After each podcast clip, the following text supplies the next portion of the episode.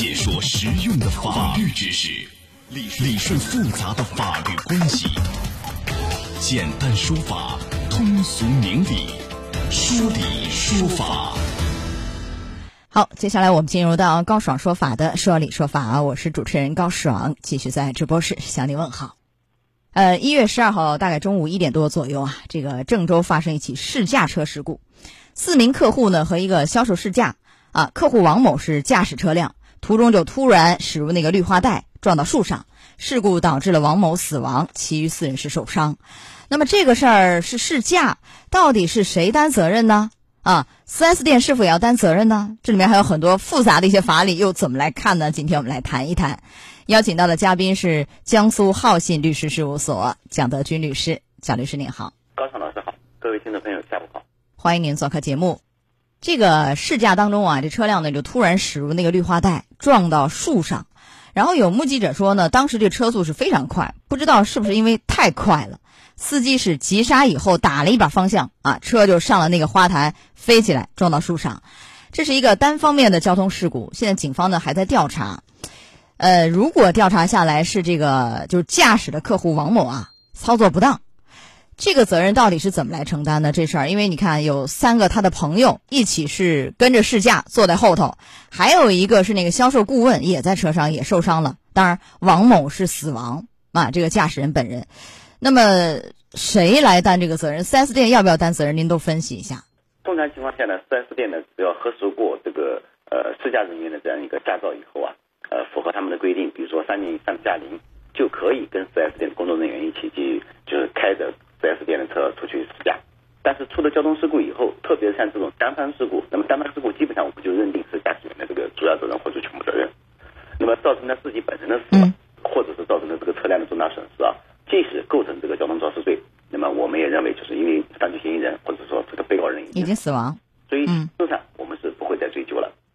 啊，刑事责任不会追究。好，那么赔偿呢？王某是死亡，这个驾驶员他是一个就是一个乘客吧，就我是一个试驾的人。对不对？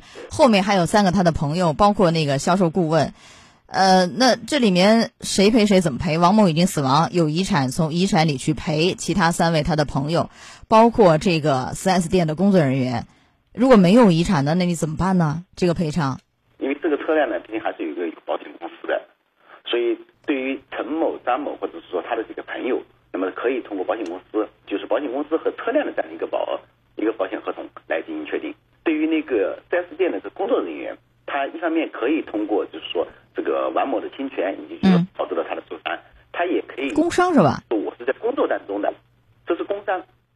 这是就是那个销售顾问嘛四 S 店员工算工伤，他可以走两边，一边是走工伤认定啊，另外一边可以请肇事一方如果有遗产从遗产里去赔，或者是走保险去赔，呃，保险不够的，因为四个人受伤嘛。是吧？保险不够的是从这个王某，就死者王某的遗产里去清偿。如果还是没有钱，那不够部分怎么办呢？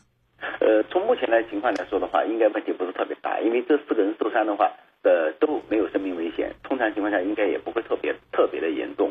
那么如果真的不够，那么就要从王某的这个个人遗产里面去进行赔偿，也就是说，谁继承了王某遗产，就必须在王某的继承的遗产范围内，然后把这些钱先赔掉，然后才能继承他剩余的遗产。啊，对，是，呃，如果不够呢？我问的是这个没钱遗产怎么办？如果真不够的话，那也没办法了，因为这个这个人已经死完了，他所有财产就这么多，那只能是大家按比例去分。那但是啊，你看这个事儿和一般的交通事故不太一样，它是试驾，呃，这个消费者到 4S 店想买车去试驾，那按理说你是经营者 4S 店，对不对？我到你这儿，无论是选购车辆还是试驾也好，你要保证我的人身财产安全呐。我在你这儿受伤，你这 4S 店难道一点责任都不担吗？按理说是不是也应该承担一定的法律责任啊？这种情况呢，跟我们正常这种到经营场所进行消费，然后法律规定这些经营场所要保护消费者的人身财产安全，在试乘试驾之前，通常 4S 店都会与这个试驾车主要签订一份协议，要约定双方的这样一个试驾责任，因为 4S 店这辆车就是提供给你试乘试驾。让你去感受一下你想要买的车辆的一个现状，以及它在驾乘过程当中的这样的一个感受。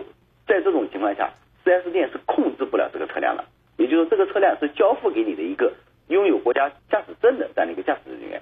当然，这个驾驶车辆你必须要尽到你的谨慎义务、你的注意义务。像这个车辆就属于叫车速过快，而且急刹都已经来不及了，然后采取的措施呢可能又不太妥当，导致了出现了这样的一个单方交通事故。按照您的说法，所有的试驾等于是 4S 店都不承担法律责任了，不是吗？就是你开的车。是这意思吧？你你消费者你自己开车，你撞了谁？你撞了别人也好，你撞了树也好，都是你的责任。4S 店一点责任都不担，只要我审查你是有驾照的，就和这 4S 店没关系。是不是能得出这样一个结论呢？呃，基本上我们应该得出的就是这样一个结论：4S 店它只是在承担车主的这样一个责任。比如说他的四个这个乘客，那他们有可能说，因为这个车子的车主是 4S 店，因为你既然允许他上了车，那么你对他们的这个受伤。可以向 4S 店进行主张，但是这个要看这个几个人跟这个 4S 店之间有没有这样的意思协议。没有协议，一般来说可能没有。没有的话，你怎么主张呢？哎，如果没有的话，是这样子，就是因为你，因为我们的交通事故是这样的：一方面是受害者可以向驾驶人员主张，第二个呢就向车主主张，向保险公司主张。啊，就是车上受受伤的人是吧？也可以走这两个方案，一个是向。就是肇事一方那个王某主张，还有一个也可以向 4S 店去主张，就是这车的主人这块去主张。对，是同时吗？同时都可以主张，但是有的只能是主张一部分吧，不可以主张两份吧，是吧？对，他是这个主张就是由车主和驾驶员去承承担的一个连带责任。这是一种情况，是这个驾驶员就是客户王某啊操作不当，当然这个还要调查是什么样的原因，最后导致这个事故。那如果是车辆有问题，突然就刹车不灵，我们假设啊，那这个就四 S 店全部就要担责任了，是吧？就完全这一个人的死亡，四个人的受伤，全部呢就是四 S 店去承担了，是不是？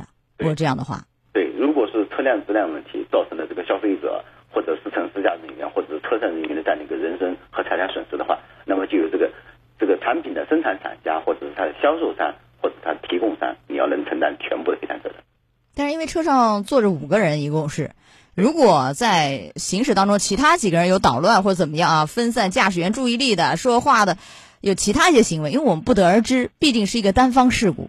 那如果有其他的一些因素的干扰，干扰因素的这几方或这个人，是不是也要担一定法律责任去承担这个所有的赔偿责任，还是一部分的赔偿责任？像这样的话，如果说王某的这个行为是因为同乘的人员。那么造成的，比如说去拉扯方向盘啦，故意跟他在车上进行打斗啦，导致的这个交通事故的发生，与他发生纠纷的人或者打斗的人，那么也要承担这样的一个法律责任。